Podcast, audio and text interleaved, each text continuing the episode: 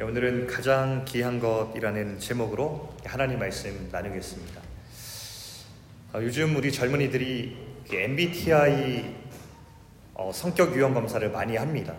나는 어떤 유형이다, 너는 어떤 유형이냐 이렇게 물어봅니다. 그래서 요즘은 어, 누구 만나면은 사람을 알아갈 때 이런 질문 많이 하죠. MBTI가 뭐야? 이렇게 물어봅니다. 옛날부터 유행하고 있었는데 요즘에 조금 더 유행이 확장되면서 소셜 미디어를 중심으로 아, 이런 것들이 막 유행해요. 어, MBTI별 빵 봉지 묶는 방법 뭐 이런 것도 나오고요.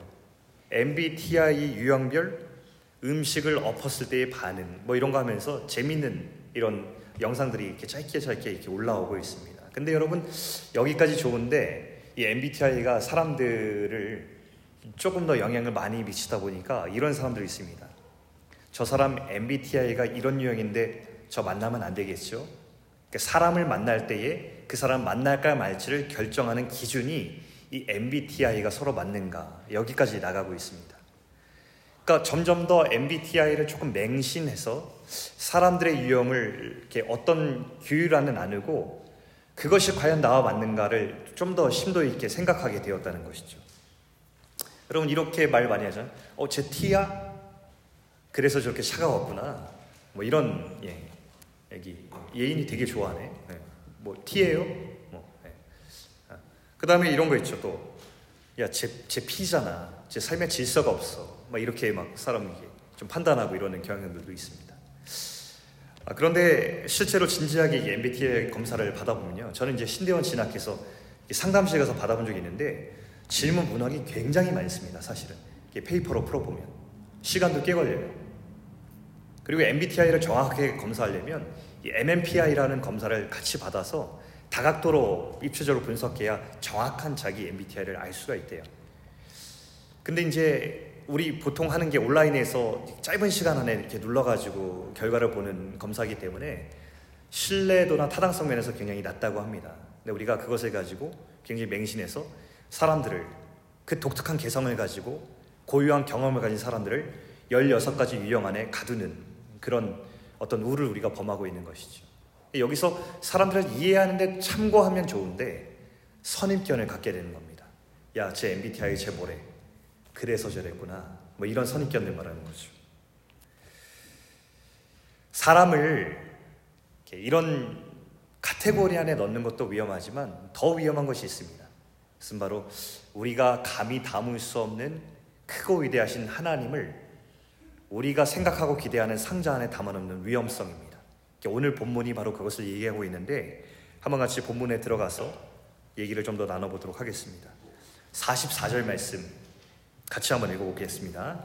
44절 자 시작 광야에서 우리 조상들에게 증거의 장막이 있었으니 이것은 모세에게 말씀하시니가 명하사 그가 본 그 양식대로 만들게 하신 것이라 지난 시간 우리 기억하시죠? 그러니까 하나님의 약속, 어, 민족 땅 복중에서 첫 번째 민족의 약속이 이루어지는 이야기를 함께 나눴습니다. 그리고 두 번째 약속을 향해서 나아가는데 성경의 기록은 민족이 된 이스라엘 민족이 애굽을 탈출해서 하나님이 약속하신 땅인 가나안 땅으로 나아가는 여정을 그리고 있습니다. 그때 이들은 40년간 광야를 걷고 또 걸었는데 근데 그 광야는 아무것도 없는 것이었어요. 그래서 한 구약학자는 이 광야를 가리켜서 말하기를 the place of nothingness라고 이렇게 표현했습니다. 아무것도 없는 곳이라고 이렇게 표현했어요. 정말 이스라엘 광야는요 아무것도 없어요. 근데 그 아무것도 없는 곳에서 사람들이 바라볼 수 있는 단 한 가지의 것이 있었는데 그것을 가리켜서 증거의 장막이라 불렀습니다. 쉽게 말하면 증거의 장막 너무 어렵죠. 한마디로 말하면 그 이동식 예배당이에요. 그러니까 하나님께서 광야길을 걸어갈 때 하나님께서 너희들과 함께 하신다라고 하는 그 장소를 상징적으로 만들어 주셨는데 이스라엘 백성과 함께 늘 다니는 거예요. 이동할 때면 그것을 해체해서 어깨에 메고 레위인들이 다녔고 또 머물러야 될 곳이 찾아서 거기 머물면 사람들이 텐트를 딱 치잖아요. 그럼 그 가운데에 이동식 예배당을 딱 건설해서 어느 곳에서나 그 황량한 광야 가운데 하나님께서 우리와 함께 하시는 것을 상징적으로 볼 수 있도록 그 가운데 이병식 예배당을 설치했어요.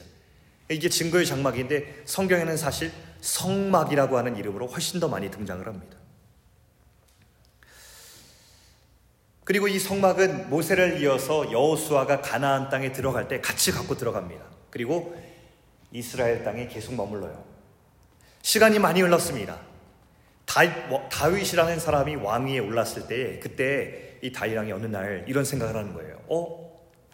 나는 왕이 되어서 이렇게 좋은 궁전 안에 살고 있는데 하나님의 장막은 저렇게 초라한 채 아직도 저기 서 있네 라는 생각을 합니다.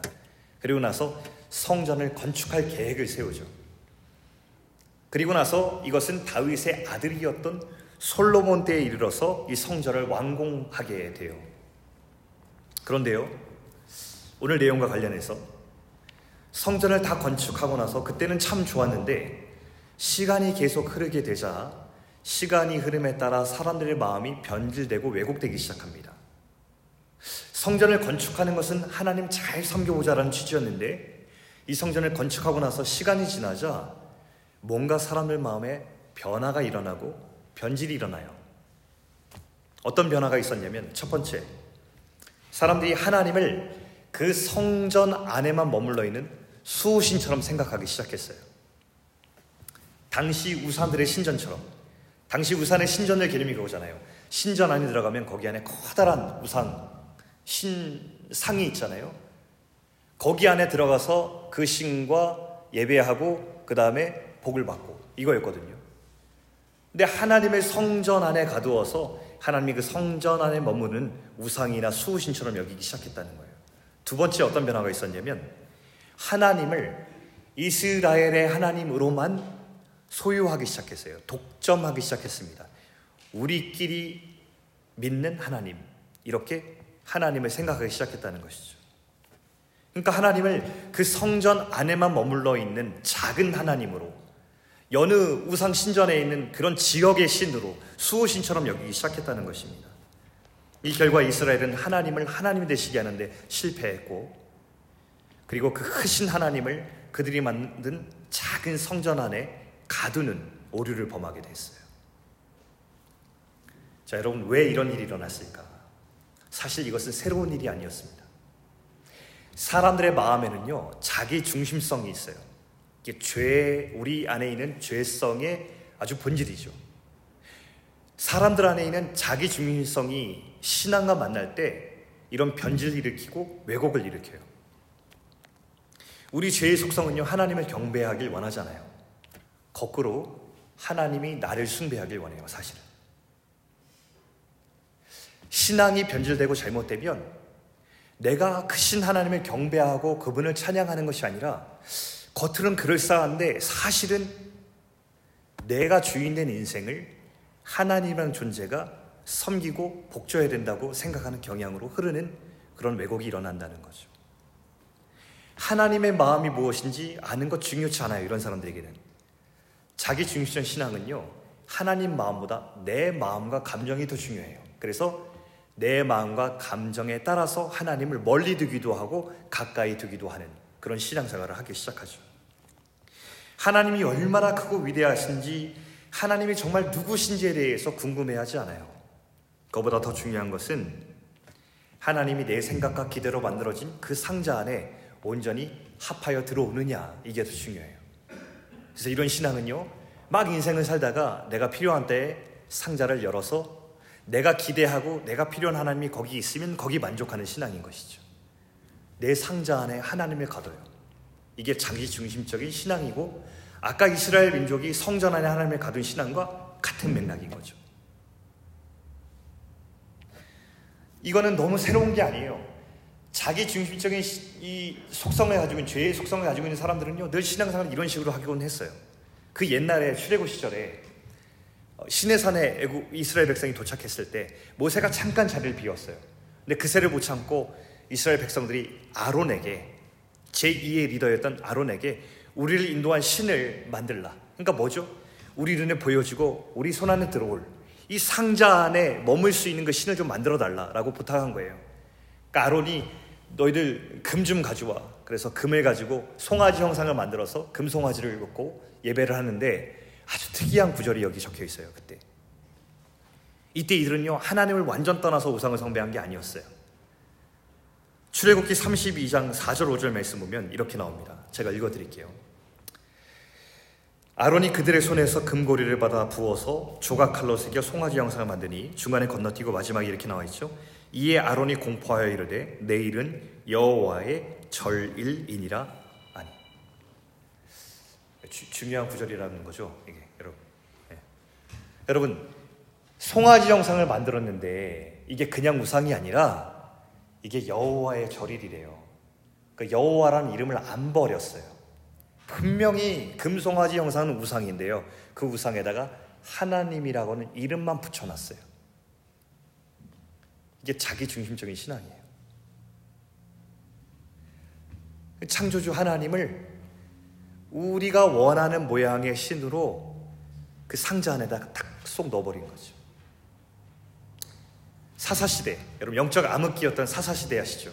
그 사사시대 때에도 같은 패턴이 하나 발견되는데 사람들이 영적으로 타락하자 자기 멋대로 사람 하나님을 믿기 시작해요. 사사기 17장 3절도 보겠습니다. 한번 띄워줘 보세요. 읽어드리겠습니다.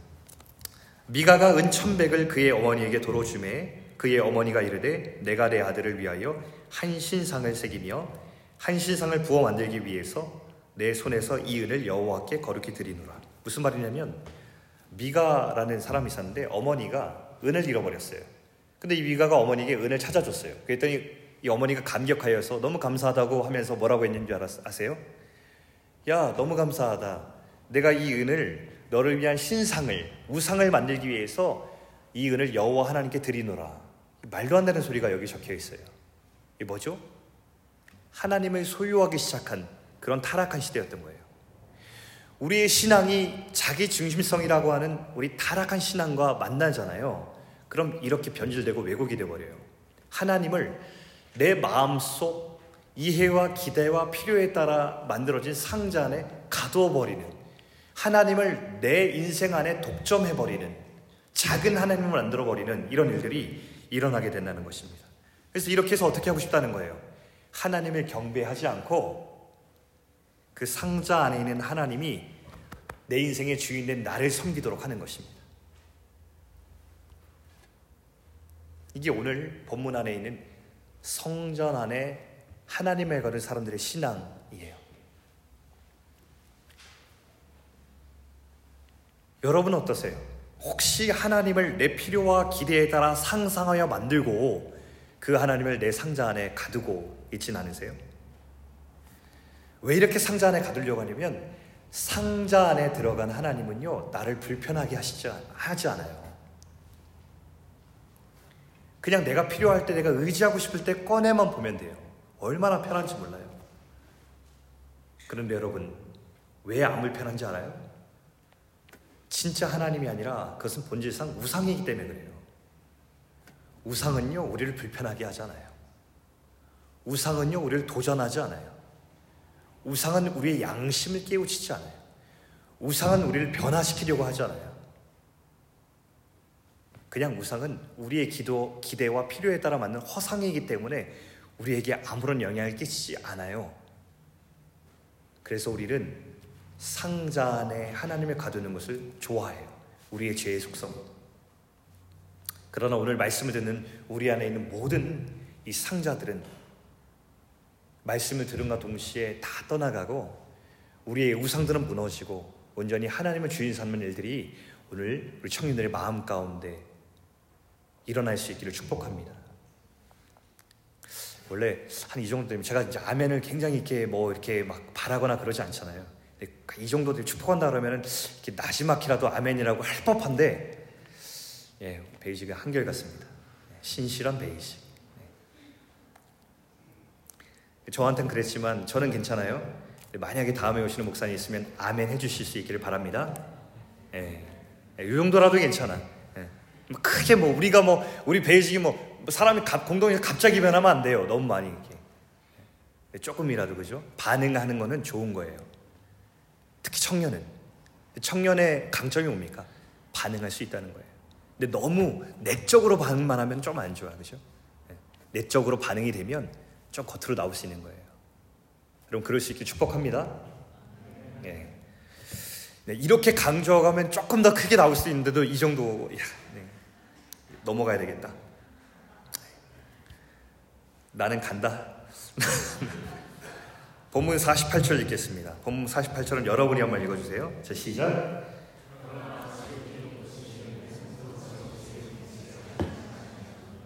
네. 스테반이 그래서 그 당시에 이 성전에 하나님을 가둔 신앙을 가진 사람들에게 이렇게 얘기하고 설교하는 거예요. 이 점을 꼬집는 거죠. 너희들 신앙을 한번 돌아보자. 하나님의 성전 안에 가두었다.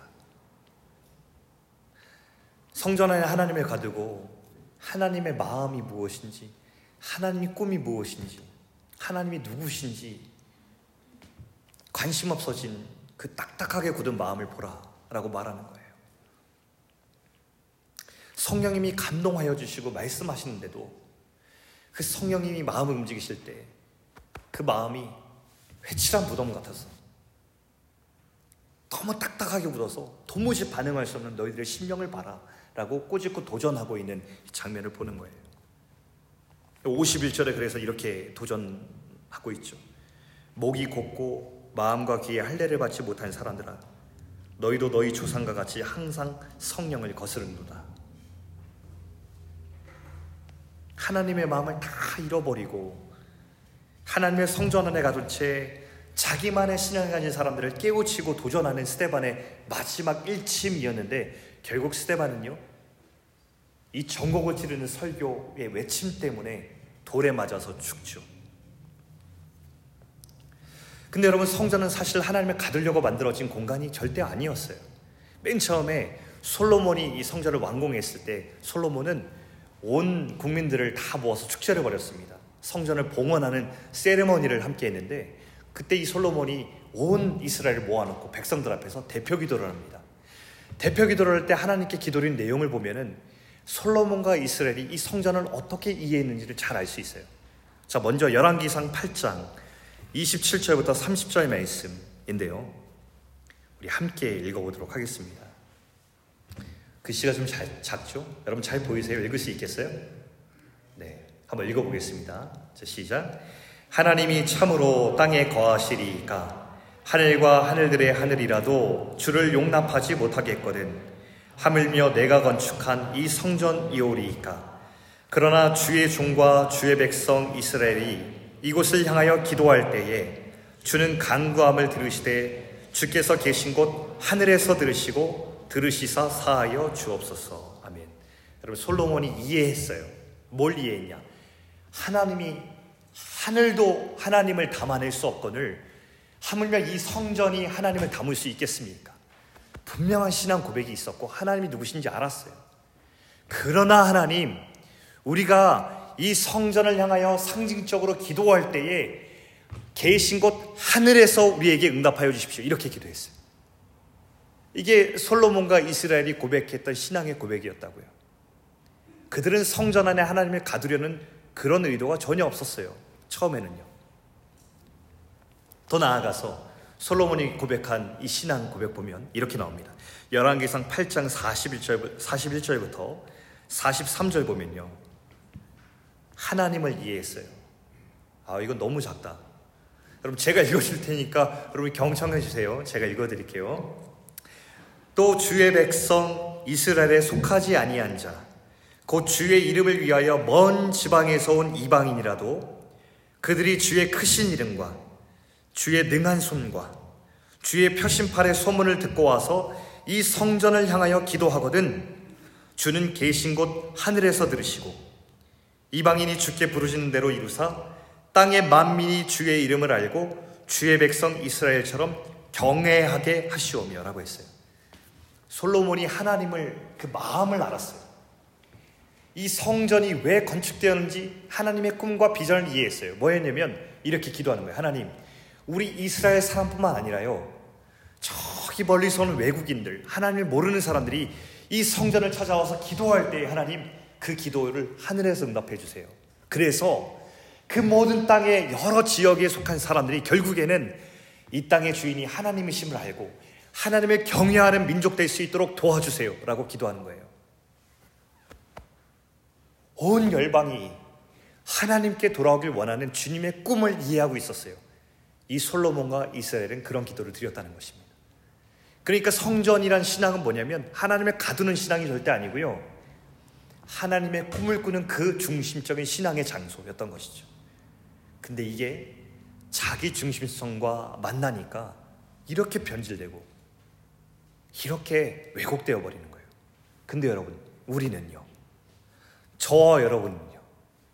똑같은 위험이 있다고 성경이 우리에게 말씀해 주고 있는 거예요. 여러분, 예수 그리스도께서 이 땅에 십자가를 지시고 부활하셨을 때 더 이상 공간으로서의 성전은 기능을 잃었어요. 오늘날 교회는 건물이 아니에요.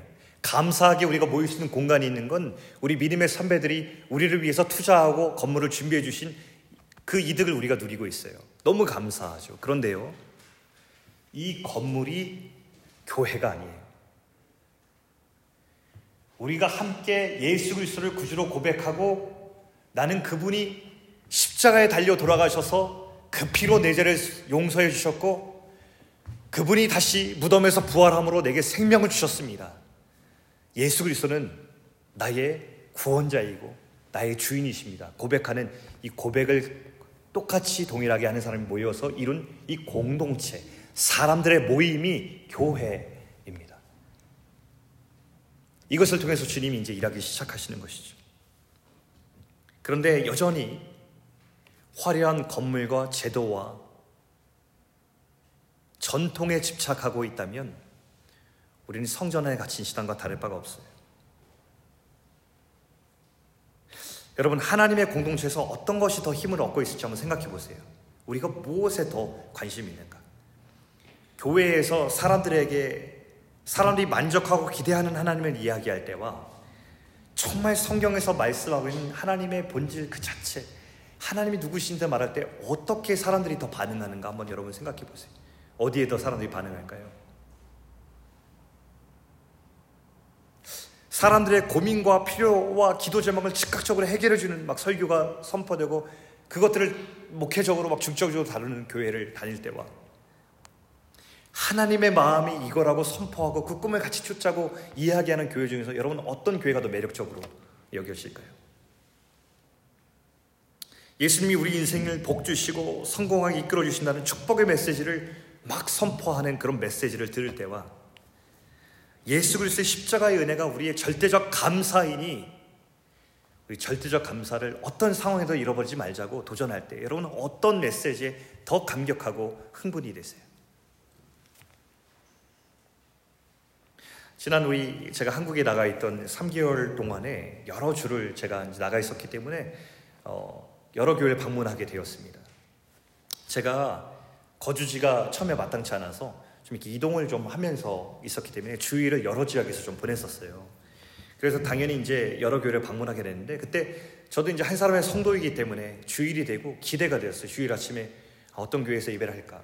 근데 어떤 교회보다도 가장 제게 중요했던 건 뭐냐면 제 안에 아, 오늘 이 예배 가운데 정말 주님 앞에 영광 올려드리고 싶고 찬양 고백하고 싶고 마음껏 주님을 높여드리고 싶다라는 갈망과 목마름 같은 게 있었어요. 그래서 그런 교회를 만나고 싶고 그렇게 마음껏 예배하고 싶고 주님의 목소리를 좀 듣고 싶었어요. 그 예배당에 갔습니다. 여러분 안타깝게도 막상 예배를 드리기로 한 곳에서 그런 교회를 찾기가 쉽지 않았습니다. 정말 마음껏 주님을 높이고 싶었는데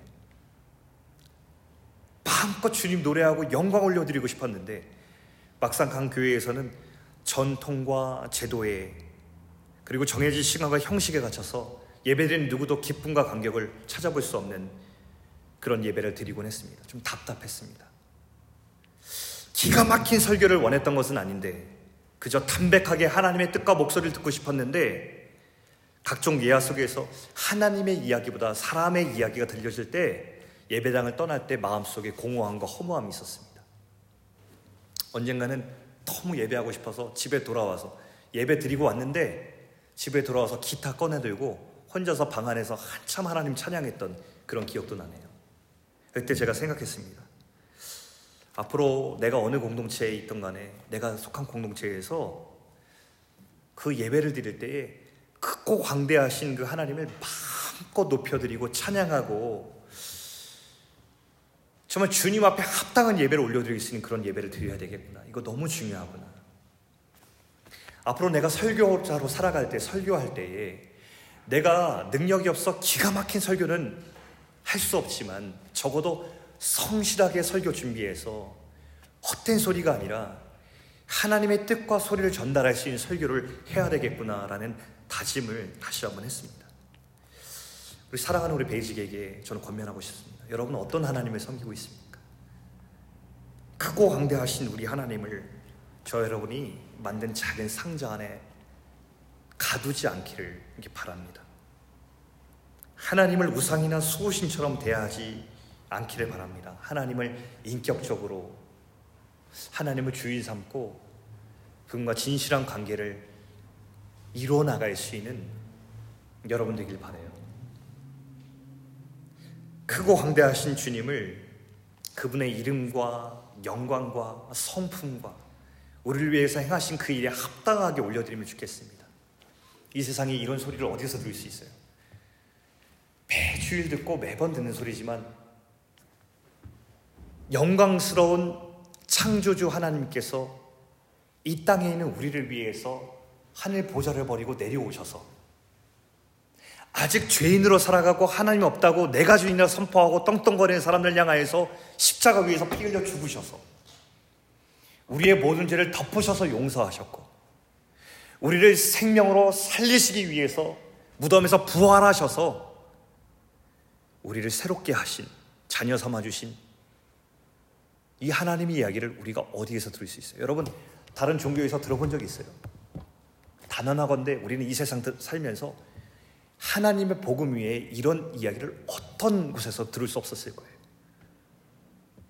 이게 하나님의 진리인 이유예요. 다른 종교에서는 아래에서 위로 올라가요. 우리의 열심과 우리의 선행과 우리의 어떠함으로 신을 만족시켜서 구원받으려고 해요. 근데 어떤 종교도 하나님께서 아직 죄인된 우리를 위해서 먼저 내려오셔서 자신의 생명값을 지불하셔서 우리를 사셨다는 이 사랑의 이야기는 들을 수가 없어요.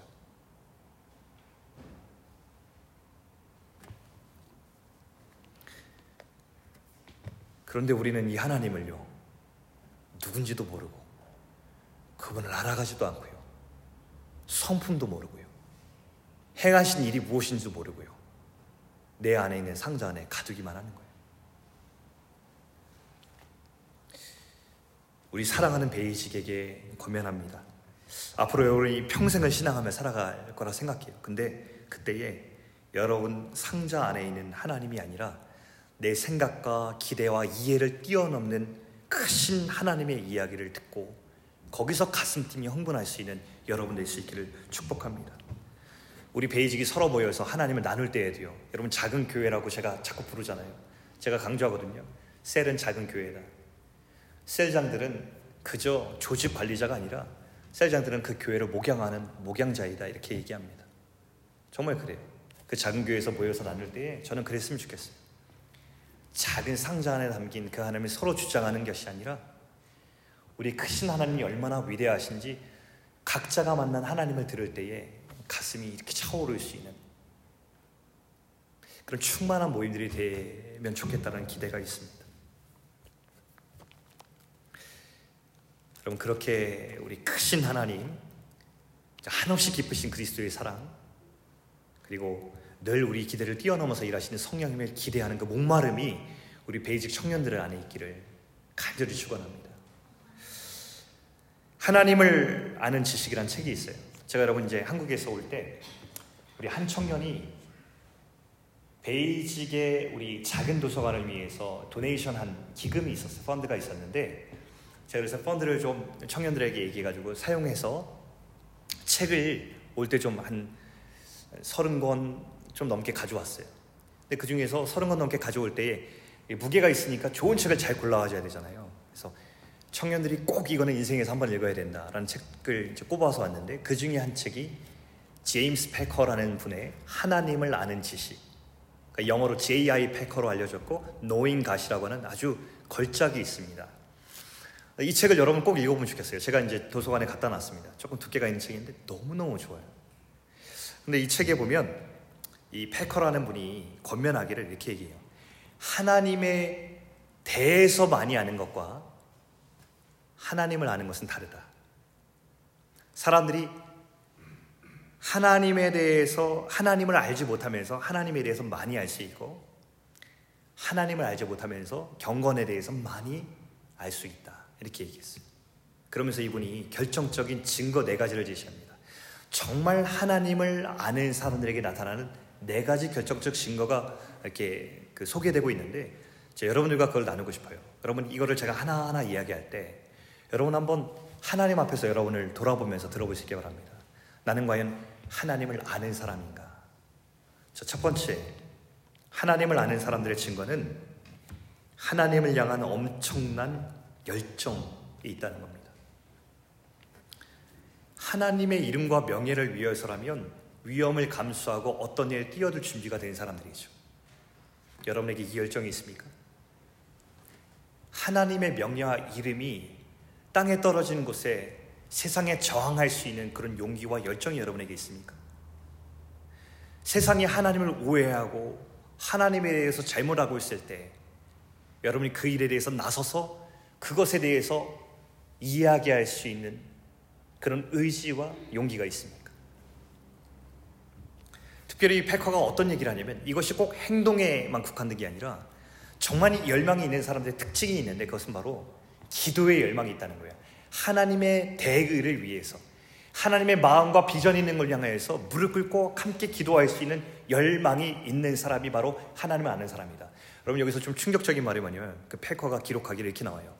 그런데 만약에 이 글을 읽고 있는 사람 중에서 이런 열망이, 이런 기도의 열망이 있다면 아직 하나님을 모르는 것이다. 이렇게 얘기합니다. 두 번째, 하나님에 대한 위대한 생각이 있다. 어떤 말이냐면요. 내 인생의 개인적인 성공보다 하나님께서 이루어 가시는 일에 주목하는 사람 말합니다. 근데 여러분 이건 정말 결정적인 것 같아요. 왜냐하면 제가 이제 청년 목회를 오래 했는데 청년들을 관찰할 때 순간순간 가장 기억에 남는 감격적인 터닝 포인트가 있다면 그거는 다른 게 아니라 어떤 한 청년이 예수 그리스도를 진짜 깊이 만났는데 그 인생이 변화하는 모습을 직면하게 될 때입니다. 근데 그 직면하는 관찰 포인트 중에 그 하이라이트가 뭐냐면 자기 개인적인 성공과 야망에 도취되어 있던 한 청년이 예수 그리스도를 만나면 자기네 개인적인 성취와 성공에서 하나님의 위대한 이야기로 자신의 시선과 열정을 돌린다는 것입니다. 축이 바뀌더라고요. 모든 세상의 역사가 그냥 사람들이 말하는 history가 아니라 His story라는 것을 인식하고 하나님의 쓰시는 그 써내려가는 역사 가운데 그 하나님 이야기 가운데 뛰어들어가 동참하는 열망 그것이 내 인생의 가장 큰 영광이라고 고백하는 사람들 그게 하나님을 아는 사람들이라고 했어요. 세 번째 하나님을 위한 담대함이 있다고 했습니다. 담대함. 이 담대함은 어떤 것이냐? 잘 들어보세요. 어떤 결과를 재지 않고 하나님의 편에 서는 태도를 말하는 것입니다. 아, 내가 이 편에 서면 하나님 편에 서는 것이니까 설령 결과가 좋지 않더라도 나는 이 편에 서겠어 라는 것이 담대함의 본질이라고 패커가 정리해요. 여러분, 우리가 인생 살다 보면 갈림길이 있죠. 선택지들이 있죠. 여러분, 그때 우리가 어떤 선택을 하죠? 우리는 보통 결과가 어떻게 예상될까를 보고 결과가 좋은 쪽으로 보통 선택을 하죠. 근데 하나님을 아는 자들은 담대함이 생기는 게 어떤 담대함이냐?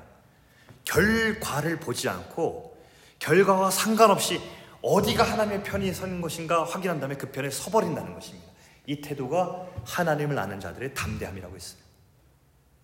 네 번째, 마지막은 하나님 안에 커다란 만족을 고백하는 것이라고 했습니다. 이게 하나님 아는 자들의 증거래요. 어떤 만족일까요? 이 세상 가운데 쓸데없는 만족을 위해서 계속 사람들이 정처 없이 헤매잖아요. 이걸 소유하고 이것을 잃어보고 하는데 사람들이 만족이 없잖아요. 여러분 어떻게 세상에서 만족을 이룹니까? 그럼 해보잖아요. 지금까지 여러분이 성취한 것 중에서 여러분 온전한 만족을 준 것이 있어요. 다들 이러잖아요. 이게 이거 이게 너무 중요해. 절대적인 만족이라고 생각해서 여기까지 왔는데 그것을 성취하고 이루고 난 다음에 여러분 어땠어요? 이야 정말 이것을 이루고 나니까 내 안에 만족이 임한다, 기쁨이 있다. 이러고 사는 사람 있어요? 단언하건데 아무도 없을걸요. 그 다음에 만족을 위해서 달려가고 있을걸요. 하나님을 아는 사람은요, 참된 만족을 발견한 사람이에요. 밭이 있는데 거기에 보화가 있어요. 그 보화를 발견한 사람이 자기 있는 걸 다 버리는 거예요. 이것도 주고, 이것도 주고, 이것도 가져오고, 다 팔아서 그 보화가 숨겨지는 밭을 사는 거예요. 그리고 기뻐하는 거죠. 아, 예수 그리스도를 만나는 것이 이런 거죠. 나한테 있는 스펙과 학력과 직장과 내가 기하기는 모든 것들보다 더 존귀한 예수 그리스도를 만났을 때에 이게 가장 귀한 것이라는 것을 깨닫고 거기서 오는 참된 만족에 기뻐하는 것.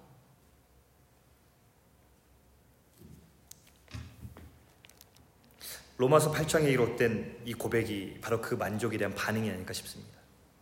제가 한번 읽어드릴 테니까 여러분 들어보세요. 그러므로 이제 그리스도 예수 안에 있는 자에게는 결코 정죄함이 없나니 성령이 친히 우리가 하나님의 자녀인 것을 증언하시나니 그런즉 우리가 무슨 말하리요 만일 하나님이 우리를 위하시면 누가 우리를 대적하리요 자기 아들을 아끼지 않으시고 우리 모두를 위하여 내어 주시니가 어찌 그 아들과 함께 모든 것을 우리에게 주시지 않겠느냐 누가 우리를 그리스도의 사랑에서 끊으리요 내가 확신하노니 사망이나 생명이나 현재일이나 장래일이나 높음이나 깊음이나 다른 어떤 피조물이라도 우리를 우리 주 그리스도 예수 안에 있는 하나님의 사랑에서 끊을 수 없으리라. 아멘.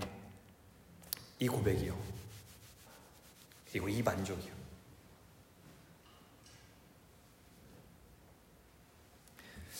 사랑하는 우리 베이징 여러분.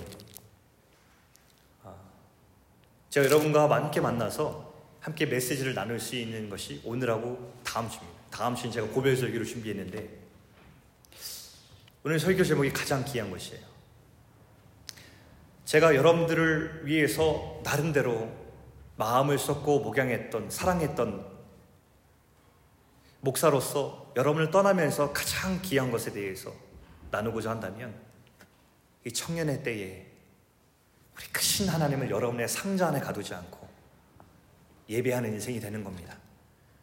더 하나님 힘써 알아가고 더 하나님 예배하고 하나님을 하나님 되시게 하고 진짜 하나님을 아는 사람이 될 수 있도록 이 존귀한 청년의 시즌을 낭비하지 않고 그렇게 주님 앞에 걸어가는 것입니다. 나중에 여러분을 만났을 때에 제가 여러분이 어떤 큰 기업의 CEO가 된다고 해서 그것이 저에게 그렇게 반가울 것 같지는 않습니다. 저를 큰 사람 레스토랑에 초대해서 목사님 저 이렇게 성공했어요. 저 뭐가 됐어요. 저 집이 뭐 어마어마해요. 저 재산이 벌써 이만큼 됐어요. 아 그렇구나. 뭐 그럴 것 같아요. 만약에 어느 날 여러분 이 청년의 시즌을 잘 보내고 난 다음에 어디선가 그곳에서 예수 그리스도를 아는 한 사람으로서 존재하고 예수 따라가고 있는 흔적을 발견하고 우리가 만난다면 저는 그것이 가장 큰 기쁨일 것 같아요. 이 가장 귀한 것을 쫓을 수 있는 우리 베이직 될 수 있기를 주의 이름으로 축원합니다.